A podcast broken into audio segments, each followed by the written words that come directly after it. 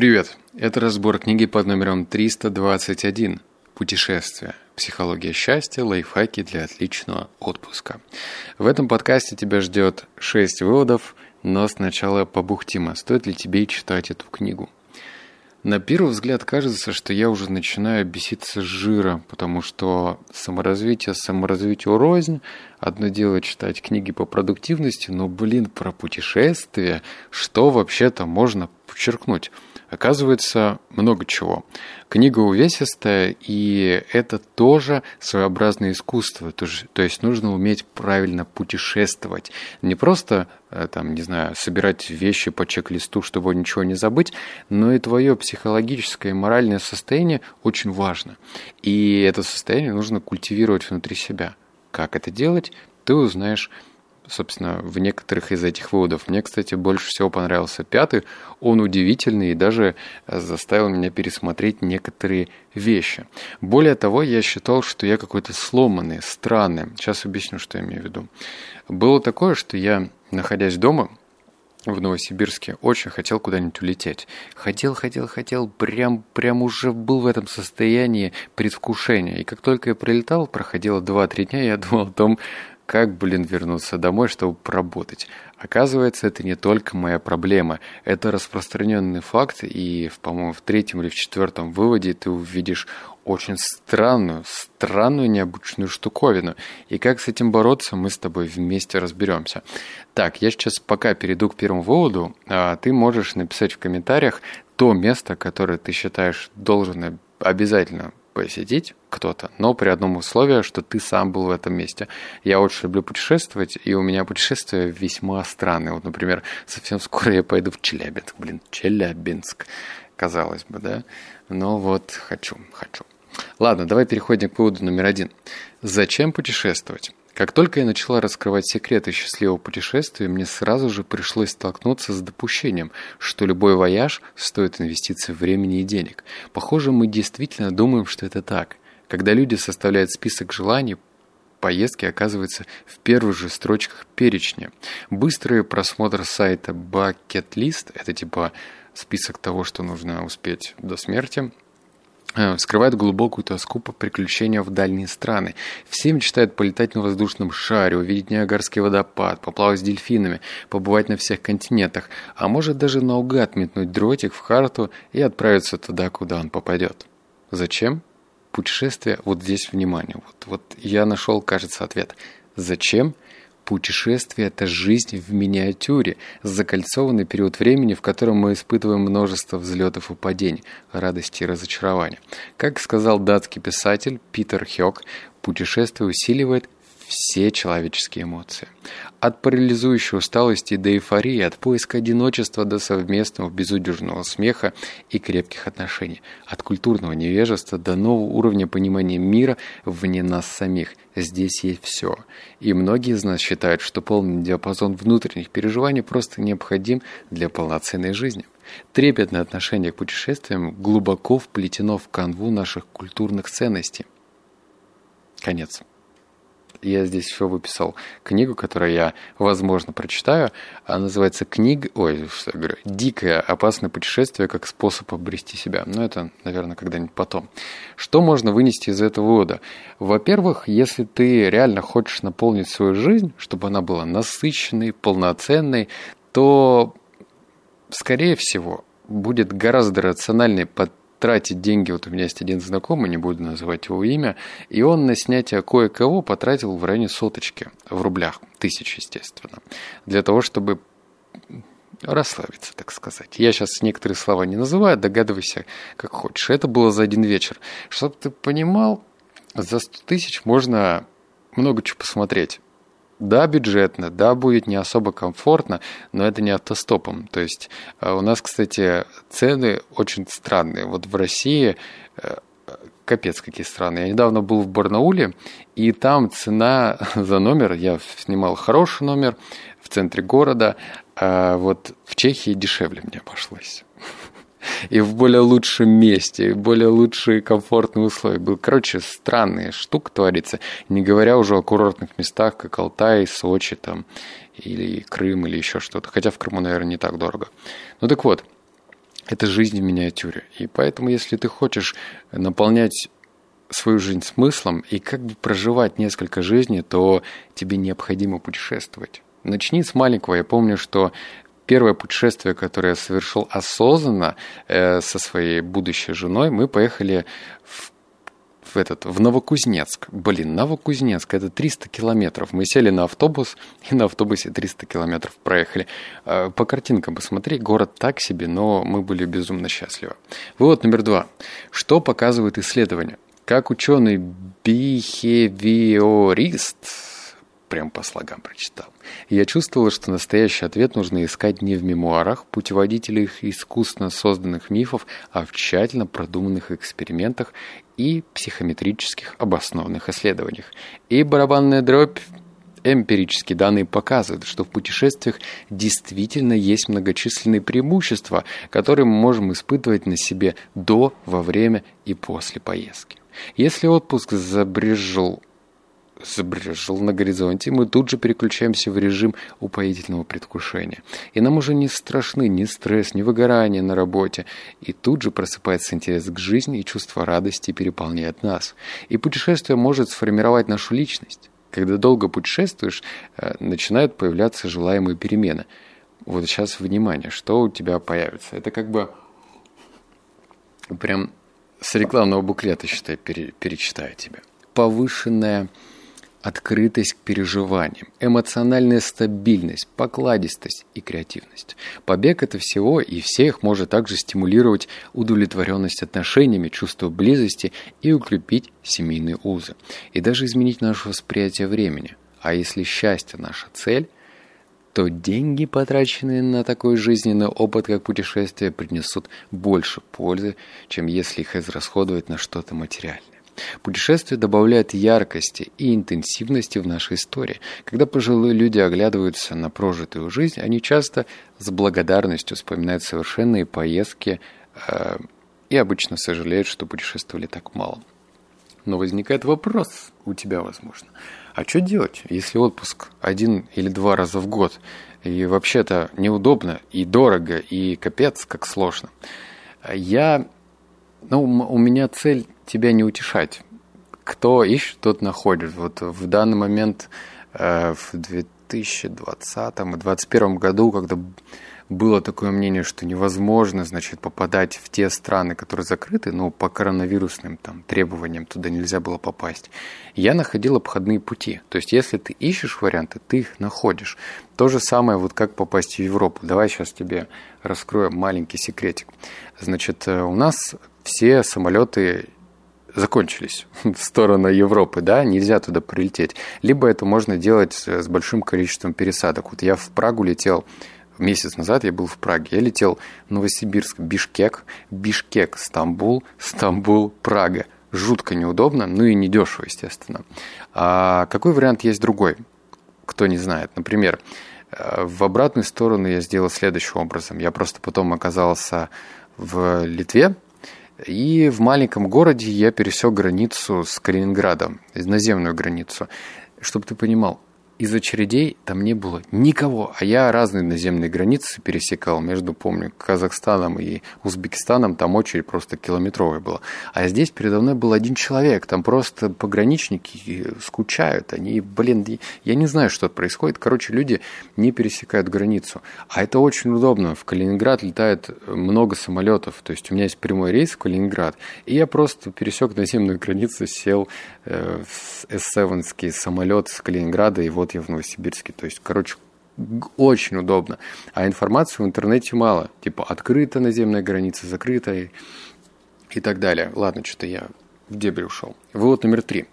Моя недавняя поездка по фьордам Норвегии высветила мне один парадокс самым драматичным образом. Вот сейчас я прочитаю, это будет звучать как... Вот реально жиру бесится, но вдумайся – я была там среди одним из самых потрясающих пейзажей, которые когда-либо видела. И казалось чуть ли не преступлением, когда после недели созерцания вечной красоты мощность ее влияния на меня заметно уменьшилась. Одно горное озеро сменялось другим, и покрытые снегом вершины были вездесущи. Прекрасно помню, как я хотел поскорее соскочить, э, проскочить эти бесчисленные километры живописного пространства, разделяющие меня с чашкой кофе в мини-маркете. Оглядываясь назад и рассматривая фотографии, я недоумевала, как я могла не пребывать в благовении в тот момент. Между тем, забываю, что не только я, а любой человек не в состоянии целыми днями постоянно ахать от восхищения. Мы приспосабливаемся, и то, что видим, к тому, что уже знаем. Находим этому объяснение, загружаем в глубины памяти и снова рыщем в поисках новых впечатлений. Вот почему новое почти всегда выигрывает сражение за наше ограниченное внимание, даже когда постоянное крайне потрясающе. Оказывается, это не только у меня. У меня самый классный день в путешествиях – это первый день. Я первый день хожу и такой, вах, вай, как красиво! Я помню, прилетел в Индию когда там 4 месяца назад, прям в Нью-Дели, и иду не выспавший, грязный, иду с рюкзаком сквозь эти трущобы, а, и там мотобайки чуть меня не давят, везде как что-то воняет, какие-то коровы ходят где-то, где-то лежат какашки собачьи, ну, в общем, прям красота. А я иду как дурачок улыбаюсь, такой, ой, ой, прилетел. И вот этот первый день это просто сказка. А дальше уже идет по убыванию. Второй день еще ок, но вот с четвертого дня я уже думаю, блин, я устал, хочу домой. И лучше уж делать следующим образом. А, если у тебя рядом есть какие-то небольшие города, то съезди туда. Вообще москвичи, у меня много кто с Москвы слушает. У вас, блин, там Золотое кольцо рядом. Калуга, Тверь, Ярославль, что там еще? Э, Рязань, да. Я вот во всех был, кроме Ярославля. Хотя, блин, я из Новосибирска, мне 4000 километров лететь до туда. Короче, все, что рядом, попробуй съездить туда хотя бы на денечек два. Ну и подгадай с погодой, потому что бывает грустно, когда ты приезжаешь и ну что-то весь день дождь льет. Так что небольшие э, города, они добавят тебе столько же эмоций и впечатлений, чем поездка во фьорды, например, те же самые. И вот тут недельку назад смотрел выпуск про Исландию. У меня татуировка с Исландии, я думал туда слетать. Смотрю, смотрю и понимаю, что там настолько красиво, но мне даже уже выпуск надоел, потому что там все красиво. Там просто э, уровень красоты поднимается, но и потом за счет того, что там, э, ну, как бы нет ничего некрасивого, ты к этому привыкаешь. Я понял то, что я не готов, и я просто привыкну на второй день и уже не буду с восхищением относиться э, к этим красотам. Именно поэтому я читаю такую книгу. Вывод номер четыре. Ставки высоки, ведь нельзя ничего пропустить. Список диктует, что вам надо насладиться таким количеством блюд. Взять столько экскурсий, посетить столько соборов и музеев. Вы хотите испытывать все самое лучшее, и у вас не так много времени для этого. Ошибки могут стоить дорого, и вы будете долго сожалеть о них. Плюс существует большая вероятность, что вы не сможете попасть в лучший ресторан, увидеть превосходный закат, постоять перед самым Э, значительным волнующим произведением искусства. Ясно, что склонность к, максими... к максимизации может сильно испортить все хорошее впечатление от поездки, создавая беспокойство, тревогу, негативные эмоции, раздражение, моральную усталость и чувство упущенных возможностей. Когда я путешествую, особенно сама по себе, моя склонность к максимизации, видишь, со второго раза получилось, Э, проявляется в полной мере, поскольку я остро осознаю нехватку времени и последствия своего выбора. Каждое впечатление несет с собой груз потери, потому что, выбирая одно, я жертвую возможностью получить другое, а оно могло оказаться лучше – такой путешественник-максимизатор очень часто получает одни огорчения, потому что он боится, что потратил свое время не самым оптимальным образом. А когда я прихожу к выводу, что мой выбор был самым правильным, я не чувствую счастья, а скорее испытываю облегчение. Страх упустить что-либо не отпускает меня. Что это значит? М? Это значит, что если ты пользуешься TripAdvisor, или как этот сайт называется, кстати, я не пользуюсь, который тебе подбрасывает разные лучшие рестораны, лучшие места, то помни, что да, может быть, ты и составишь какую-то карту из лучших мест, но облик города у тебя будет не объективен. Это вот как, знаешь, я, у меня есть приятель, который живет уже давно, он тоже из Новосибирска, переехал в Прагу, живет там давно, и он говорит, что как бы вот центр города э, власти отдали именно для туристов. Но если ты хочешь посмотреть другую кухню, понять, как, как, как по-настоящему едят э, чехи, то в Чехии, да, правильно? то нужно как бы ехать за периферию. Ну, то есть не в центре это делать. Поэтому, да, ты, может быть, посмотришь этот Карлов мост, какой-нибудь еще там собор или и так далее, но объективная картинка у тебя не сложится, и более того, а, большие города, они насыщены разными интересными местами, и порой за 3-4 дня все не обойти. Кто-то хочет кавку посмотреть писающую, ну, кто не знает. Ну, кто был, тот поймет, про что. Или там, там есть э, писатель этот Франц Кавка, у которого голова там крутится, например. Кто фанат, тот, о, нужно и то, и то посмотреть. И вдруг у тебя не хватит времени, и ты будешь себя корить из-за того, что вот я посмотрел не то и другое. Поэтому самая правильная стратегия в данном случае двигаться на расслабоне. Вот тебе реальный пример из жизни. Я недавно был на музыкальном фестивале, и нас было четверо. Ну, то есть у меня было там трое корешей моих. И каждый из них меня подгонял, типа, что ты так медленно идешь, ты что, как эта улитка? А я шел и радовался того, что я понимаю, что я научился ходить медленно. Этого я советую и тебе. Потому что раньше я бежал, вопрос куда неизвестно, мне нужно было все быстрее, быстрее, быстрее, но момент, он наступает не тогда, когда ты на скорости двигаешься, а когда ты идешь медленно, размеренно, у тебя не ноют мышцы из-за того, что ты быстро идешь, а ты просто наслаждаешься вот этим моментом. Он может быть не самый лучший, но интересный. Вывод номер пять. Еще два осталось. Примерно через неделю после окончания поездки, а зачем через месяц, были проведены дополнительные опросы. Вот я говорил, что это вот интересно. В них студенты должны были оценить свои впечатления от поездки в целом, вспомнить лучшие и худшие моменты, а также сказать, насколько запоминающимися и необычными были эти каникулы. Во-первых, ученые обнаружили абсолютную независимость оценок от продолжительности поездки. Таким образом, подтверждается факт, что более длительные каникулы не самые лучшие – хотя, конечно, время все же было ограничено от 4 до 14 дней. Во-вторых, и это более важно, когда участники вернулись домой, вошли в ритм обычной жизни и вспоминали, насколько приятной была их поездка, они с явной очевидностью основывали свои оценки отнюдь не на сравнении всех лучших, худших и нейтральных моментов, пережитых ими во время каникул по сравнению с каждодневными оценками, которые они давали во время поездки, в более поздних оценках некоторые моменты действительно приобрели особое значение. Общую отсроченную оценку можно было предсказать в зависимости от того, как эта поездка закончилась. Вот ключевое слово. Закончилась. И поэтому хорошее, позитивное завершение поездки определяло положительное, э, более поздние воспоминания, а плохое завершение вызывало менее позитивные последующие оценки. Вывод.